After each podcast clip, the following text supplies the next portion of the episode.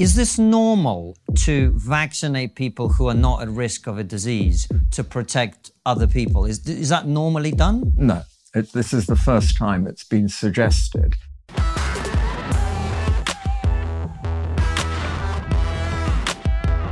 Hello and welcome to Triggernometry. I'm Francis Foster, I'm Konstantin Kisin. and this is a show for you if you want honest conversations with fascinating people. A fascinating guest we have for you today. He is a consultant oncologist, he's a professor of medicine at the University of Buckingham, and most important of all, a returning guest to the show. Dr. Karol Sikora, welcome back. Thank you very much. It's so good to have you back on the show. It's been about a year since we last had you on to talk about lockdown and COVID, and we didn't really get into vaccines, I think, much at the time. What have you made of the last year and everything that's been going on? Well, it's been fairly fast paced, not what I expected. I mean, going into lockdown and when it began was easy. It was easy for the politicians. It was easy for those that implemented it. Getting out is much more complex. And that's what we're seeing now. We're seeing the tail end of getting out of it. And, you know, the ridiculous business of the different four countries having different rules within the UK. And, uh, and yet anyone can travel between them. So the rules are sort of nonsense, basically. But I think now we're in a very good position. The number of hospital admissions has fallen, the number of cases has fallen, and we seem to be getting out of the third wave. The, pessimists, the gloomy boys say, hmm. and girls say, what about the fourth wave? And you know, if, there is anything, it'll just be a little blip. That's my reading of the situation. Well, what about winter? Surely there's going to be another peak in winter. And I don't say this as someone who's in any way desperate for that to happen. It's more that I think it's been a year and a half of, of these constant expectations. And you're, you're known for your positivity. Of course you are. And I think last time we talked, you were hopeful that this would be over by previous January. But that hasn't transpired. So the concern for, I think, for everybody is that as winter comes, there will be pressures, whether they're COVID or not, there's always pressure on the NHS. And the feeling, I think, is given the public sentiment, which I find difficult to explain, frankly, at this point, uh, we will be in another lockdown. Don't you think that that's likely? Well, if it was due to COVID, yes, but it's not likely to be due to COVID. It's likely to be due to other viruses and secondary pneumonia. It happens every winter. You know, I was a medical student many, many years ago, and when I came out of the bookwork and went to the wards, the first year there was a flu epidemic and it was chaos. The whole wards, were no routine operations, everything cancelled because of flu. And uh, mainly elderly patients got a bit of an infection with the virus and then they got secondary pneumonia and some of them ended up on ventilators. So, and that happens every year. We call it winter pressures in the nhs it's a euphemism. No other country has winter pressures. It's a, it's a failure to have the capacity to deal with it. Uh, and therefore you have to shut down services such as routine uh, non-urgent surgery to make beds, to make facilities available, to make intensive care available for those that need it because of the infection. So, will we actually get coronavirus causing a problem in the winter? Uh, perhaps in a small way, but it's much more likely that a whole row of other things coming along, flu, other coronaviruses that will dominate and cause the winter pressures. And of course, Well, that's great. uh, so, so, so, I guess what I'm saying is, I'm just, uh, you, you, you're positive that this is the tail end of it. but I, I, do should people should people be positive about it? I think they should. We've got to learn to live with this. We can't have this nonsense just this week about traveling. I mean, you know, either you go for it and you say, that's it, we're, we're opening things up, or you, you don't. Well, you can't suddenly say, oh, this country's just become red on Sunday. And so unless you get back by Sunday, you're, you're stuck. And this is Mexico, where there's quite a lot of tourists have gone. Uh, and these people are desperate. I mean, you know, it costs an awful lot to organize your own trip home the, the, on a commercial airliner. So, and they don't get any help from their existing provider of transport. So, I think it's that sort of thing that's really irritating. We've got to come out of it in a smooth way instead of a sort of uh, a, a jagged way, which leaves bad taste. And then the rest of society you know, there's lots of illogicality. I mean, the, the biggest one, I was in Wales yes, uh, day before yesterday. Wales has different rules. So they're still, with masks everywhere, with uh, social distancing. Uh, no one's enforcing it, but they, they, they, they have that rule. So I went to a little restaurant for a curry with a colleague, and uh, you had to wear a mask to go from the door. It's a tiny little place, no bigger than the studio here. And uh, you had to wear a mask to go through the door. You sat down, you take the mask off. And it, this has seemed ridiculous that, you know, for 10 yards you wore a mask, then you took it off. And there were, obviously the staff all wore masks. So it's these sort of rules that are not based on any real science that seem to be still lingering and will probably linger way until Christmas as people still don't get totally relaxed about the virus, basically. Do you sometimes worry, Karol, that with the lockdowns, we've opened the Pandora's box? So you say that every winter the NHS comes under pressure because of capacity. The government's going to say, right, well, the NHS, we need to protect the NHS, let's shut everything down again. That certainly is a worry that you use the experience of the last year, anything that comes along, whether it's winter or not, you say, oh, let's shut down again. And you do a dramatic shutdown. The other way is to say, let's expand the NHS, expand healthcare, mm. n- not necessarily in, in the same form as we've got it now, and develop places that people can go that have chest infections. And, uh, you know, when you look at it, the problem we've got, you've got hospitals, which are expensive, £500 a night for a bed in a hospital anywhere in the country because of the staff costs. Uh, and you've got care homes which have no medical care, no qualified nurses usually. Maybe the, the head, head person there is a nurse, but on the whole, they have no medical facilities. And they don't want to. They're commercial, they're all private. And uh, so that there's only two choices. What we need is a third choice in the middle. For older people, they can go there and they can get medical care, a, a light version, not intravenous drips and not ventilators and things, but they can stay there and be looked after whilst they get better well enough to go to the care home with no medical care. So it's a matter of, it's called, uh, you know, step down accommodation, but we just don't really have any in this mm. country.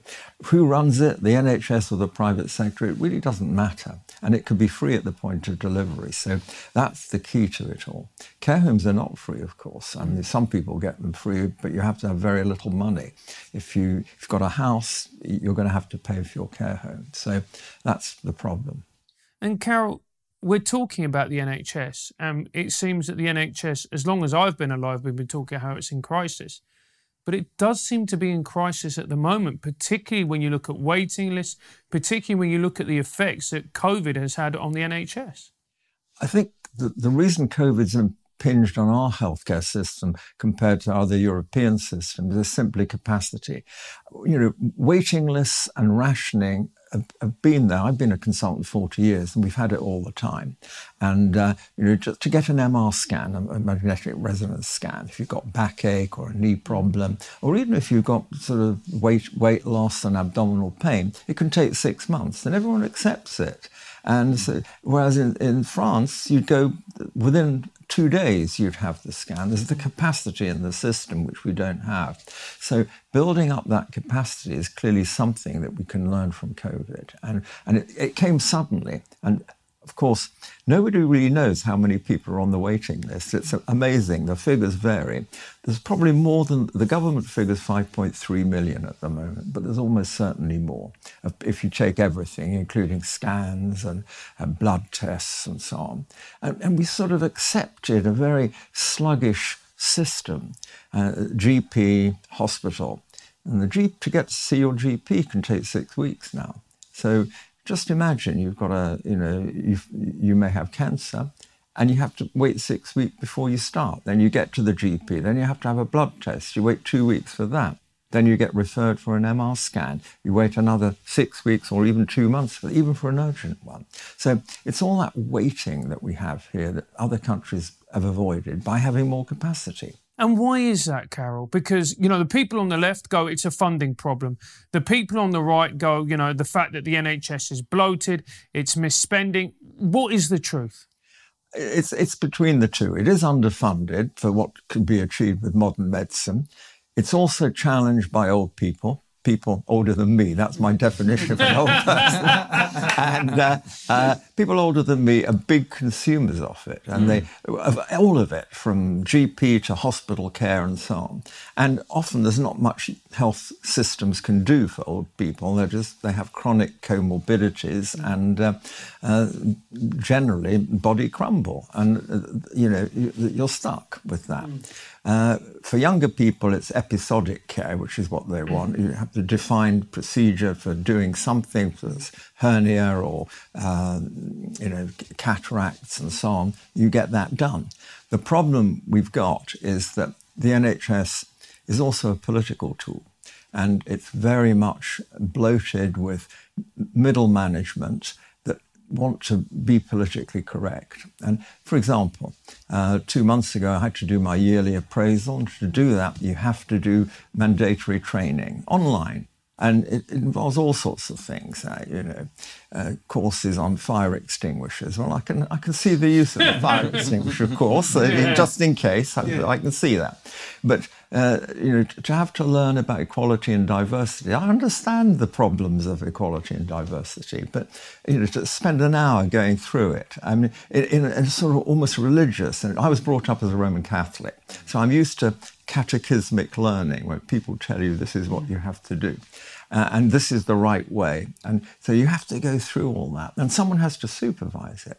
And ironically, most of these training courses are outsourced to the private sector. So it's, it's almost ridiculous that we all have to do this. But I think throughout the NHS, there's a sort of a cult of a religion there. Mm. And, you know, we saw it with the banging of spoons in COVID. And that's a sort of almost a religious act that you're praising your priests, the high priests of the NHS.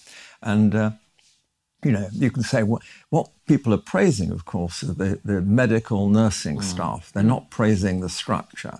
And that's the problem. They have to dissociate that and try and move forward. And uh, you talk about the priest class, which I think is actually a very important conversation. But there's been another area in which I feel that that's been happening, which you alluded to earlier, which is this notion that every restriction that we that has been imposed on the country, every decision that's been made, it's all been following the science. Which is a phrase that irritates me massively because, from what I know about the science, both my parents are scientists, the science is about discussion and debate and different points of view and testing hypotheses and sometimes being wrong and being able to admit it. Um, the, the, idea that the science has one particular view it, it, is frankly absurd. Yet that has been the messaging. What have you made of that? I think we've seen the politicians on one side trying to implement the advice they're getting from committees, and SAGE is the main committee, uh, but there are little subcommittees. And uh, it's very difficult. I mean, the committees work, they take the data, and maybe 20 people on SAGE on the committee, obviously just doing it virtually. And so you get one or two people that are very negative and want to have, you know, severe lockdown, uh, vaccinate everybody, including babies, all this sort of stuff. Everyone has to wear masks everywhere. Mm. And uh, uh, so they tend to dominate the thinking of the group. So it's called groupthink, and they, they convert people. I mean, everyone wants the committee to come to an end. So you have to get some sort of consensus. And so the consensus tends to go with the severest option, goes down. If you remove two or three people that are doing that, you'd have a much more balanced view. Hey Francis, do you want to learn another language? No, mate, I'm English. If foreigners can't understand me, I just shout at them. Think about it, you could learn how to say penalties in Italian. Leave it. But if you do want to learn another language because maybe you want to have new experiences, live in another country, or maybe you just want to open your mind. My mind's open enough. If I open it up any further, my brain's gonna hurt. This is true. But Babbel's 15-minute lessons make it the perfect way to learn a new language on the go. They design their courses with practical, real world conversations in mind. Sentences you will use in normal, everyday life. Sentences like, Oi, Pedro, dos cervezas, por favor. Thank you, Francis. And Babbel's courses have been proven to be scientific and Babbel's courses have been proven to be scientifically effective across multiple studies. Their 15-minute lessons make it the perfect way to learn a new language on the go. It's available as an app or online, and your progress will be synced across all devices. You can choose from 14 different languages, including Spanish, French, Italian, and German. They've also got their own podcast, so you can brush up on your French and Spanish on the go. Start your new language learning journey today with Babbel. And before you know it, tú vas a poder hablar español absolutamente perfecto. No, I mean Gary. Right now, Babbel is offering our listeners six months free with a purchase of a six-month subscription with our promo code, which is of course Trigger. Go to uk.babbel.com slash play and use promo code TRIGGER for an extra six months free. That's uk.babbel dot C-O-M forward slash play promo code TRIGGER. The other beef I've got about it is the data is not disclosed. So, great example last week, um, vaccinating 16 and 17 year olds. So, okay, it's a valid point. If the risk of getting COVID would lead to more illness, then vaccination, provided it doesn't cause a lot of side effects, would be justified. But you, you know, where's the data? Show us how you've come to that conclusion. And there was nothing. This was a, commit, a subcommittee called the Joint Committee of Vaccines and Immunization. And, you know, it's been around for years and they've looked at how to do schedules for mumps and for measles and polio and so on.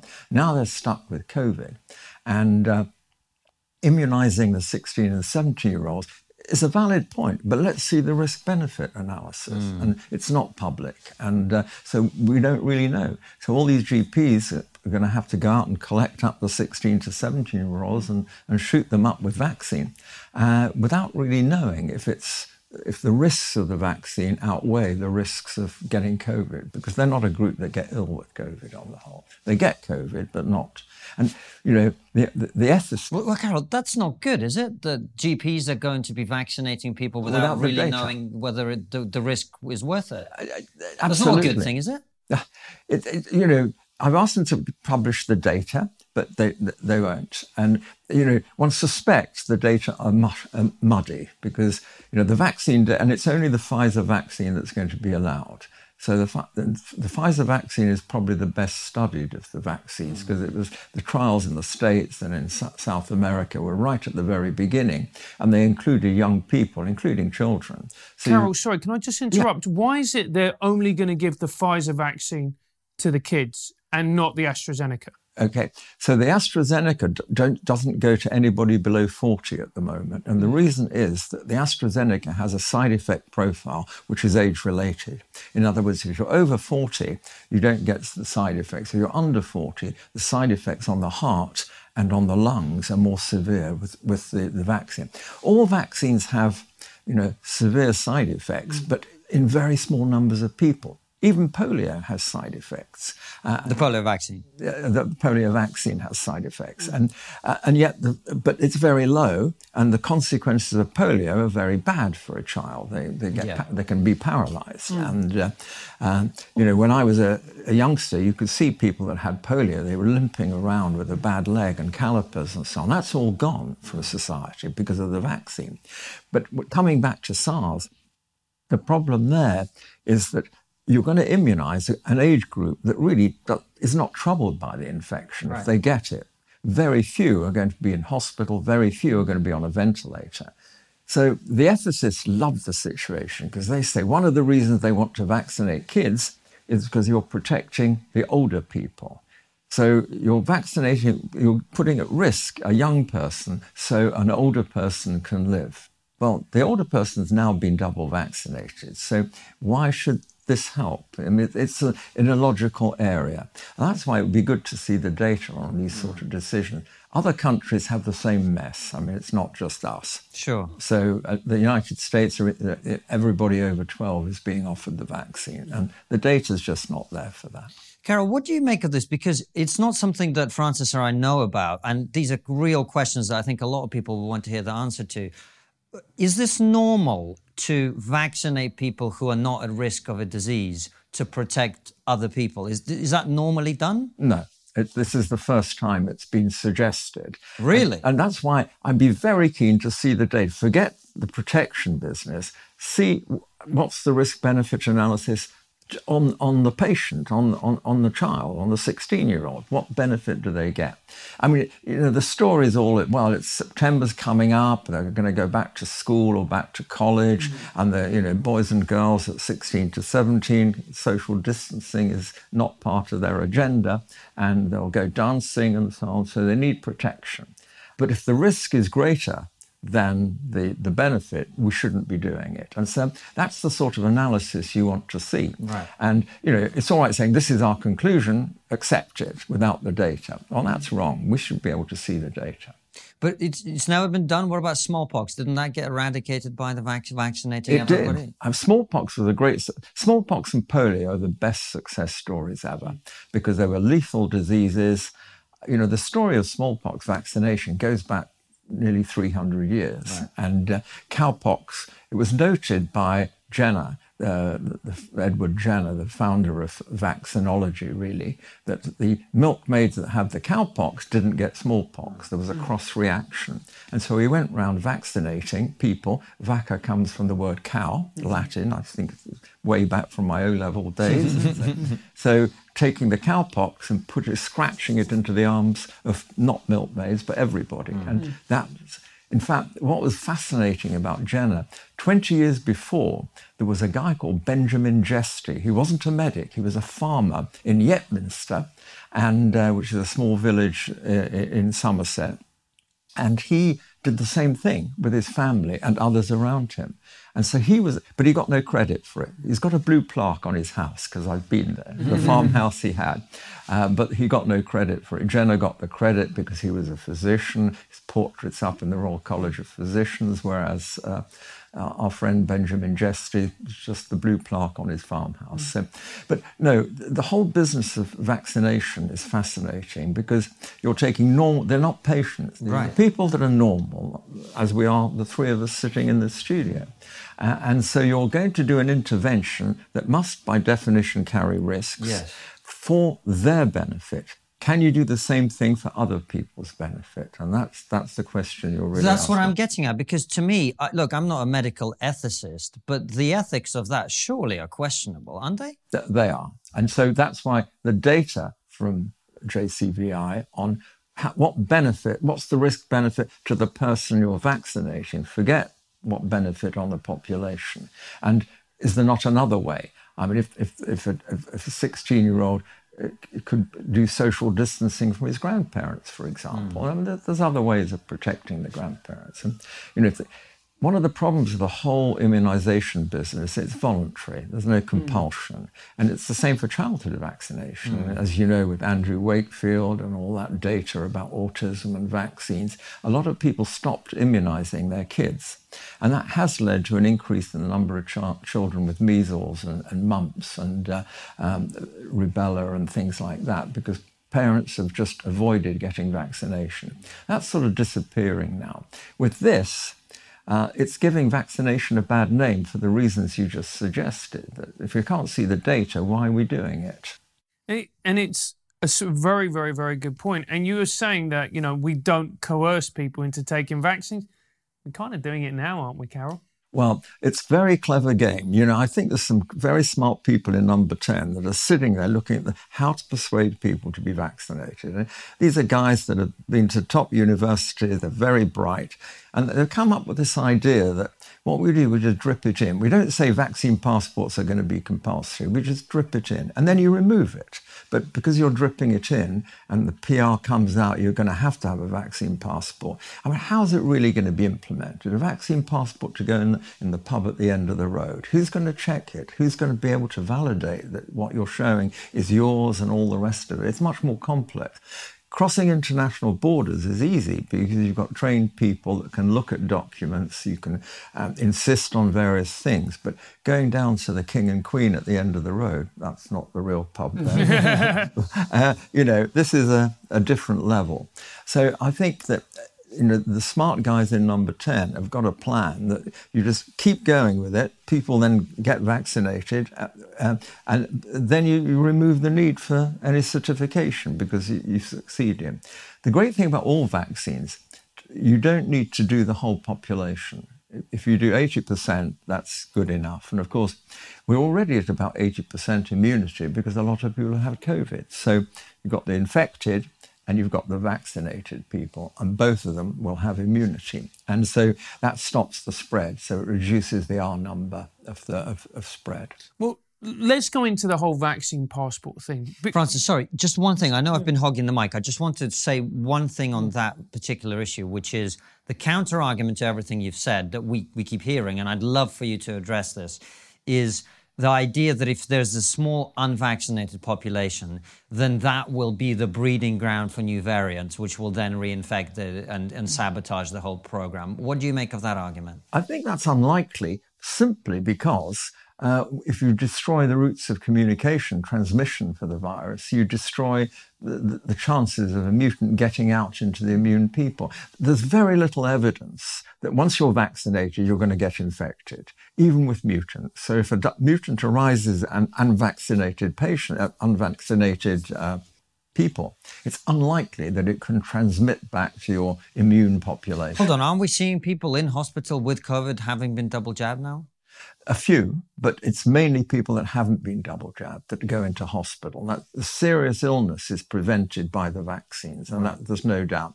What's not prevented by the vaccine necessarily is the is the transmission, especially in, after just one jab. But on the whole, the vaccinated population protects the unvaccinated population. So there is again this sort of, uh, you know, it's it's a strange business. Um, and if you look at it's, we've never had it before because if you look at things like polio, that doesn't the, the vaccines are perfect compared to SARS vaccine, which is not perfect. It's you know 80% effective, so 20% you're getting no benefit for. So that's the trouble with it all. And people play around with those numbers. I mm. mean, you know, I'm not an immunologist, but I know enough to understand that so to say, well, the Pfizer vaccine is 95% effective. Well, what does that really mean? Uh, you really love to do the experiment. You get 100 people, you give them the shot, and then you infect them deliberately.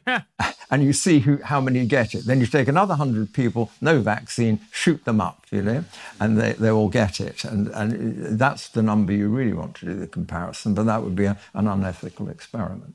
So going back to the idea of vaccine passports, there's a lot of people who will say that those people are putting others at risk yeah. in an event, in a concert, etc., etc. We can't have them in that area this is how we protect people. Do you agree with that argument? No. I think you can do it alternatively. You can do testing. And we've got very good rapid tests now, uh, lateral flow tests, which, sure, there's false positives, there's false negatives, but they're really not bad. Mm. And I think that should be enough to gain you entrance to Wembley or some big mm. event. Mm. I think it's interesting. I noticed that an advert for cruising. I've never been on a cruise and I never want to go on a cruise, by the way. Uh, Saga Cruises, and it said, everyone has to be vaccinated. So it was in the advert for the cruise, it said vaccine people only or something mm. like that. And that's an interesting, exactly what you say. People feel more secure if everyone's been vaccinated on the boat. But much better to test everybody as they go onto the boat. The trouble with that is, what do you do? People, you're at Southampton docks and someone tests positive. Uh, you're stuck They've got to take their luggage back. They've got to go. They'll be really very distraught about the situation. So that is the problem with testing. But you could test before they leave the house. I mean, there's ways of doing it. And there are lots of around the corner from your studio. There's a place that says testing, same day service, and you know, everywhere you can get these things. Wouldn't you agree as well, Karol, that the introduction of vaccine passports, or the threatened introduction of vaccine passports, actually heighten suspicion amongst people who are, who are worried about the vaccine? It, it does. And that's why mandatory, making it mandatory is probably the wrong approach. Now, a lot of arguments within healthcare whether you can make mandatory vaccination of staff. And that is a really difficult issue. And we were all very privileged to be offered vaccination right at the beginning. I got mine the first week of January. I went round to Hammersmith, my old hospital, and uh, eight o'clock in the morning, coffee and a bun, and shoot up. Mm-hmm. And uh, you know, so we, but there are a group of people that just don't want it. Whatever reason, they just don't want it. Now, can you insist that they don't work frontline with patients? If you're going to insist on that, what use are they to you? Because if they can't, a nurse can't be on a ward, what are you going to do? Make her an administrator or something? I mean, there's not that many roles for, for people that are, you know, frontline clinical to go behind because they won't be vaccinated. So much better to try and persuade them to be vaccinated or to, you know, does it really matter that, that it's back to following the science mm. that you mentioned, yeah. Konstantin. We don't have the we don't really know if a small percentage, say 10% of your staff are not vaccinated, are they going to be a, a problem in dealing with patients? Because obviously, patient safety is paramount in any healthcare system. Care home is the same. And so, can you immunize all the staff to prevent them being a, a route of transmission? And I think you can persuade them to be without making it compulsory. Do you think it's illogical for people to be fearful of this vaccine? I'll give you an example. My girlfriend's 32 years old. She had the AstraZeneca. It's now said that you should be over the age of 40 to have AstraZeneca. There's countries that have said that banned AstraZeneca for a certain period of time. Is it is it logical for people to be concerned about this vaccine and not want to take it if you're looking at the science and the data? I think the AstraZeneca has a different toxicity profile, side effect profile mm. than the Pfizer. Uh, on the other hand, it's a much more established way of making a vaccine, taking a, a, another virus and coupling it up with some proteins that it expresses mm. to make it look as though it's a SARS virus to the immune system. Mm. Uh, the Pfizer is just a little bit of RNA, which is the message that DNA makes protein with. And so you, it's a sort of genetic engineering, if you like. You're putting a gene, an artificial gene in the arm, which is going to turn over proteins that, again, convince the immune system you've already been infected and therefore develop a powerful resistance if you do get exposed to the virus. So, you know, the side effect profiles are different. And what's emerged in the clinical trials is that the Pfizer seems to have less side effects in younger people than the AstraZeneca, and that's the reason for the age cutoff. Other countries have made it 60 rather than 40, so Scandinavian countries won't give AstraZeneca under 60 to try and avoid this. And the most serious problems are in the heart, the brain, and the lung. And the, it's inflammation, it's non specific inflammatory change. Um, most cases, it's transient. It you know, two or three weeks it gets better. But in some it doesn't, and that's that's the worry. And there have been deaths, but there are deaths with both vaccines. The real trouble with relating anything to a vaccine is, you know, people are primed when they get the vaccine. Anything that goes wrong, they blame the vaccine, mm. and uh, and it may have happened anyway, and you can't separate that then how do you convince these people who are worried of which i'll be honest with you i am one of them yeah. because i like you said I, I saw the way that they changed continually i and I, I was thinking at one point do i take the az oh i can't take the az how do you convince people then what but also the, francis you've had covid right yeah and i've had but i've had yeah. covid so i think to myself should i take it should i not take it I've had COVID. I, I was fine with it. I felt rough for a week, but then I got over it. Do I need the vaccine? The answer is, Francis, nobody knows what to advise an individual. And that's where we are, that we can't advise an individual. We can look at the whole population mm-hmm. and look at the, the benefit in terms of preventing COVID related illness, and then including long COVID. And then we can look at the uh, the, the, risks of having the vaccine. And they're, in someone of your age, they're relatively small, whether it's AstraZeneca or Pfizer. They're, they're almost trivial. But if you do get bad side effects, they're not going to be trivial, and that's the problem. Uh, so uh, the advice for populations is get immunized.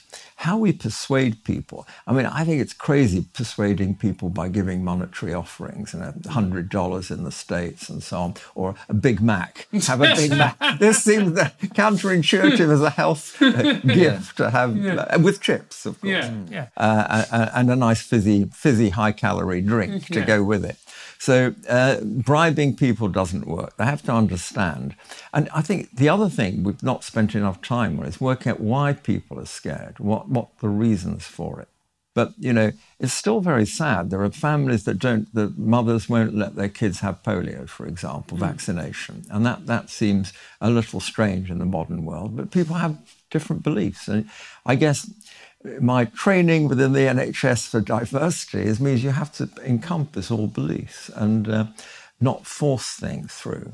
I mean, in a sense, lockdown uh, was forced through, although our lockdown in the UK was very light compared with a lot of other countries mm. which used police a, and military in a much more aggressive way to keep people, you know, that you got shot if you came to the door, you know, that sort of thing. and, uh, uh, but, you know, you were certainly accosted to, to know why you were moving around, whereas here it was, yeah, it was almost voluntary. And you, you, you talk about the, the lockdowns and the sort of various measures.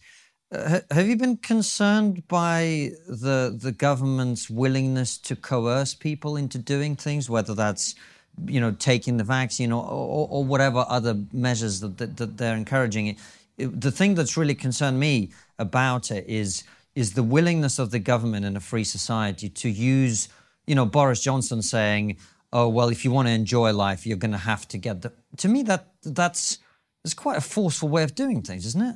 it you know, I really don't like it. Civil liberty is really important. Mm. And uh, we've seen that go a bit. But as I say, the UK has not been the worst country. Mm. Um, we, we, call these interventions NPIs, non pharmacological intervention. It's not a vaccine, it's not a drug, uh, it's social distancing, it's mask wearing, and it's lockdown. I mean, avoiding crowds, shutting restaurants, shutting all these things. And, and you know all these rules, these bubbles. I never understood the bubbles and why restaurants wouldn't take more than six people because otherwise you'd be breaking the rules. I, I just couldn't get my head around those. And again, they varied in Wales and, and London and Glasgow and so on. So the, the enforcement is not easy. And, it, you know, I felt sorry for the police. I mean, they, they, were trying to enforce it. And now and again, you get some heavy handed, you know, episodes happening a couple of ladies walked around a reservoir somewhere and they got arrested and fined for having a cup of coffee there. And, and that sort of thing is, is bad taste. And, uh, you know, I remember seeing a picture of a, a roadblock somewhere in the West Country and they were looking in the boot to see if you'd been shopping. You had to show your shopping. Cause, you know, but this is ridiculous. I mean, it's, uh, uh, so, I, and I, I, think that's been the problem, um, that no one wants it. And I think you have to persuade people that vulnerable people need to be you know, older people, people with ch- or existing chest disease, who, if they do get COVID, are going to get it bad. They should avoid restaurants. They should just not go out.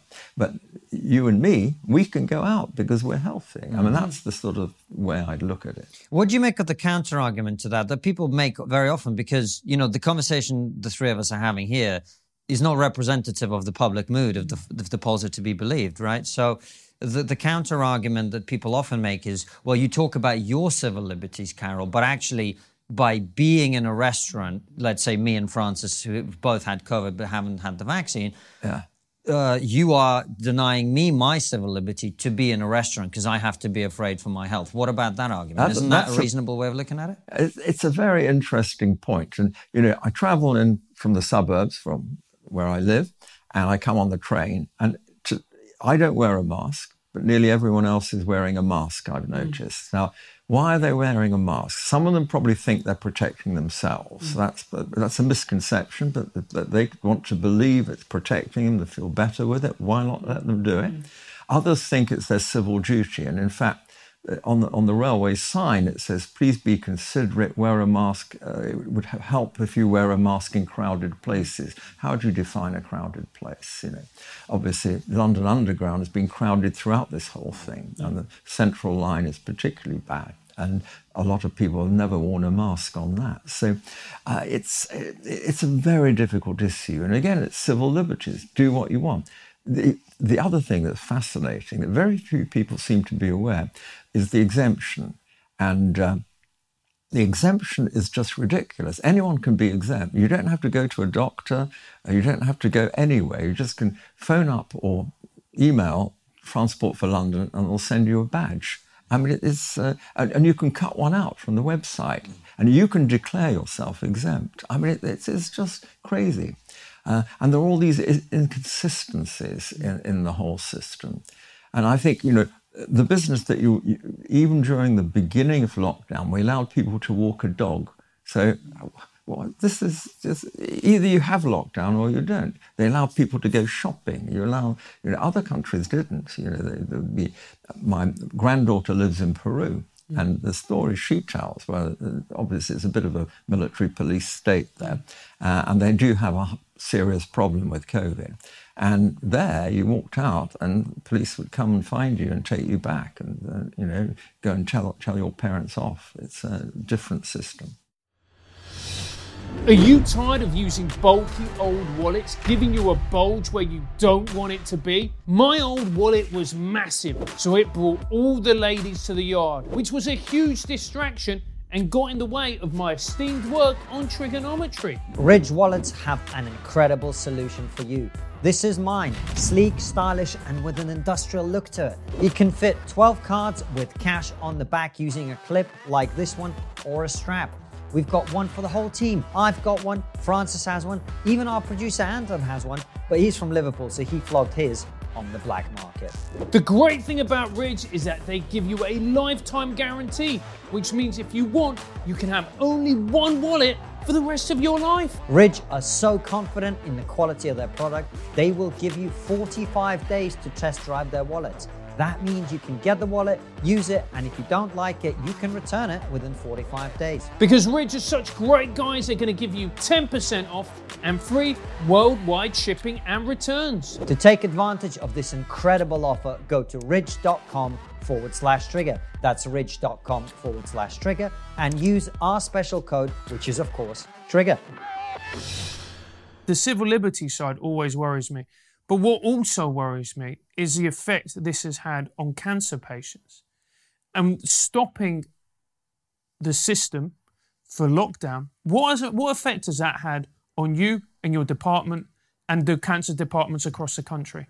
huge effect and that was one of the one of the reasons i got a twitter account was to point this out right at the beginning that cancer patients are going to suffer here and what happened way back in april 2020 um, so more than a year ago, was suddenly the whole system's ground to a halt. So you couldn't go and see your GP.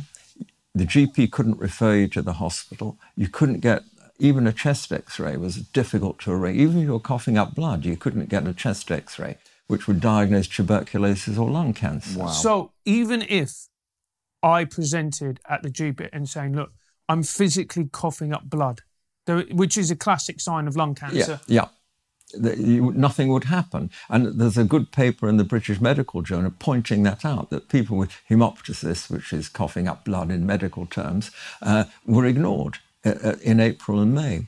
And the, the, the, best evidence there was a serious problem was looking at the number of biopsies for cancer. So, biopsy is putting a needle somewhere and taking a sample, and that's how you know someone's got cancer. It's the only way you can really tell.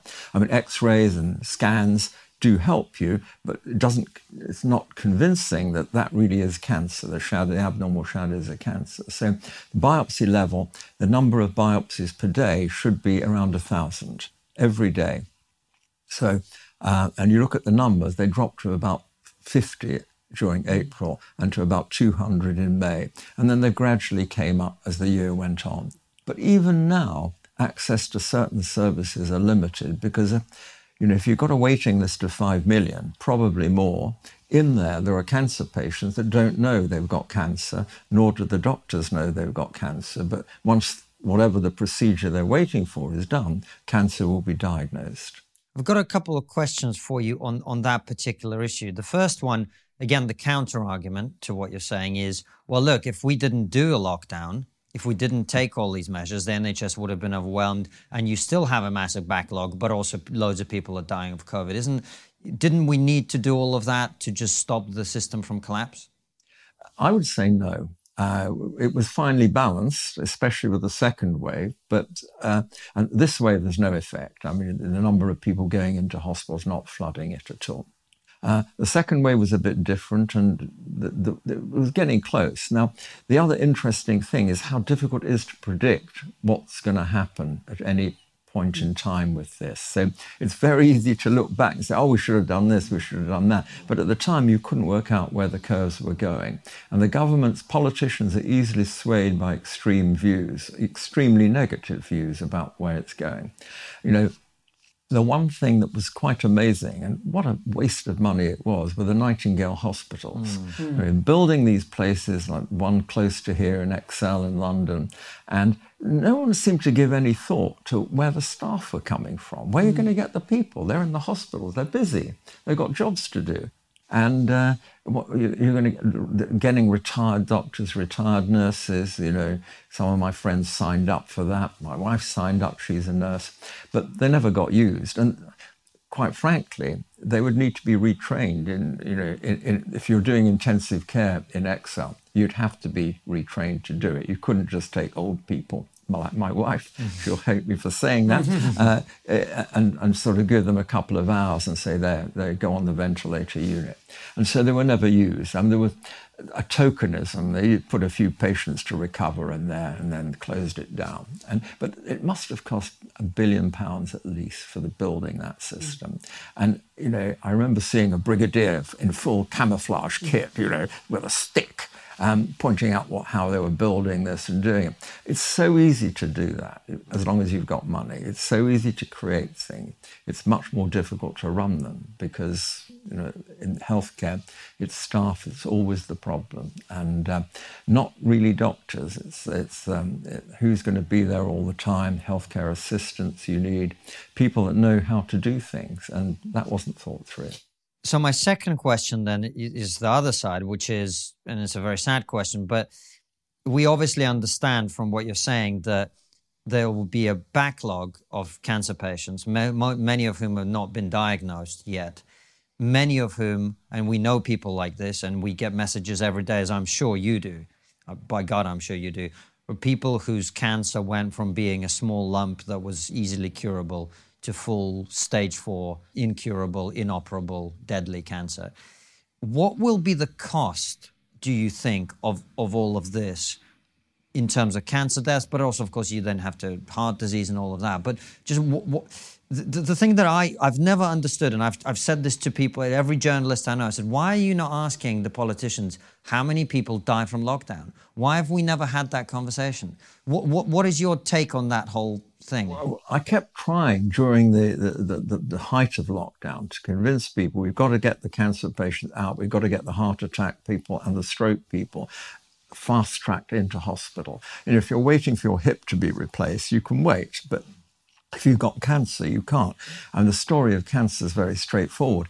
You know, the four common cancers are lung, breast, colon, and prostate. And if you've got a stage one cancer, which means the cancer is confined to the organ, it can usually be cured with either surgery or radiotherapy or both. And uh, the chances of cure are 90% for stage one cancer. Once it starts spreading to the lymph nodes and then beyond the lymph nodes to stage two, three, and then four, more widespread to the lung, to the liver, and so on, the chances drop to less than 10% chance of cure. So you go from 90% cure to 10% cure. The time it takes to get there is very variable depending on the speed of growth of the cancer, the type of cancer, and so on. But a rough rule is that three months probably drops you a stage. In other words, you, and six months drops you two stages. So you go from what the lawyers love to do for case for litigation cases of delay from the balance of probability you would survive your cancer if it's 90%, right. if it's stage one, to the balance of probability you're going to die from your cancer if it's stage three or four.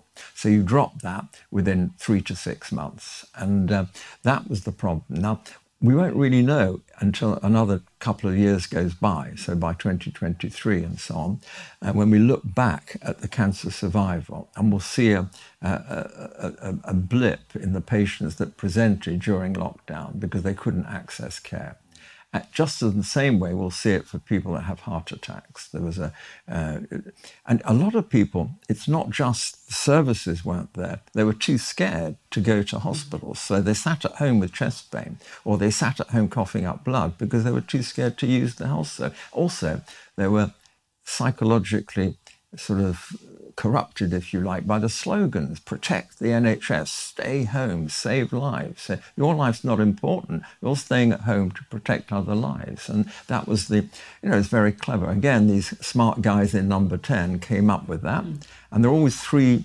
little slogans in, in the strapline. And uh, very powerful messaging.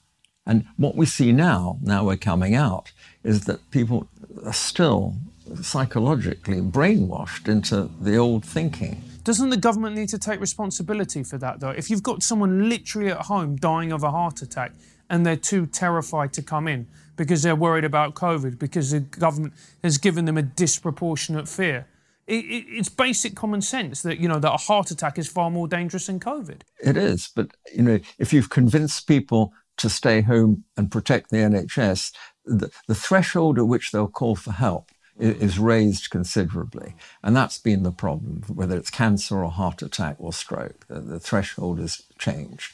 And so we've got to get it back. We've got to get people back into the system.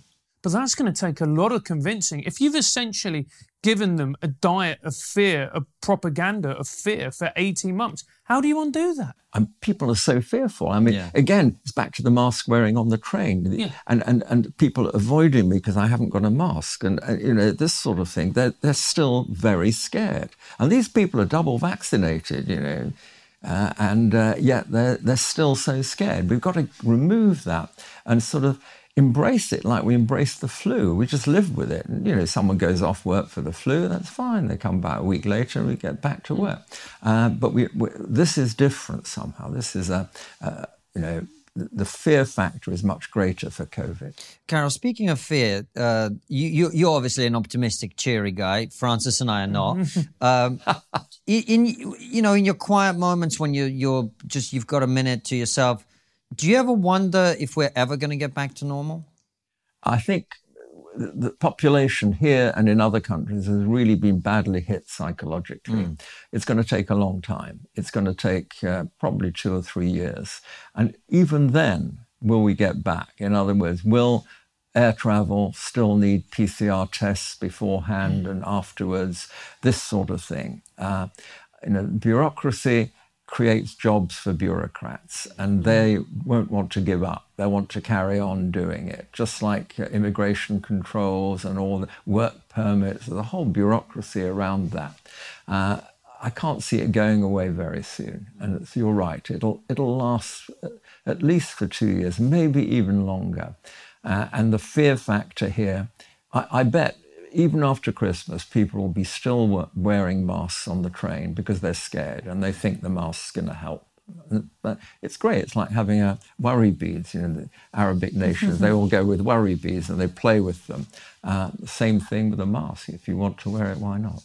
So, just wrapping up, then, do you think we need a public inquiry after this to find out? Not least because we need to know what to do next time. It's not the last pandemic uh, interesting. Uh, we do need to do something. We need to have a review. I, I, public inquiry. There's no point using it to find fault with the politicians because yeah. they're incompetent. You can see they're incompetent. Mm-hmm. I mean, why would a journalist uh, in the Spectator and other journals like that become prime minister? I mean, it makes no sense. Is that, why is that training to be prime minister? Mm. And uh, the same for all of them in, in reality. Uh, they're there for not for their skill set. Uh, and they've got very smart people that advise them, but now and again it goes wrong. So I think going forward, what we need to do is work out the various bits that went wrong and how we can avoid them if it happens again. And of course, we have to broaden it from SARS. It's got to be any infectious agent. It could be some Ebola, it could be, which is much more serious, Lassa fever, anything like that that comes into the country, and uh, how we can protect against it and implement a, a plan. It's, it's a very, very good point because I don't know about you. Do you think we're going to enter a stage where we see more pandemics now? Or do you think it's going to be another? I know it's a it's a ridiculous question almost to ask, but yeah. Do you think it, we're going to see? I love the original one. Yeah, yeah, yeah, yeah it is. it, it is. But... Just stop asking a stupid question, Francis. Do you think we're, we're, we're, going to be seeing more pandemics as we go on?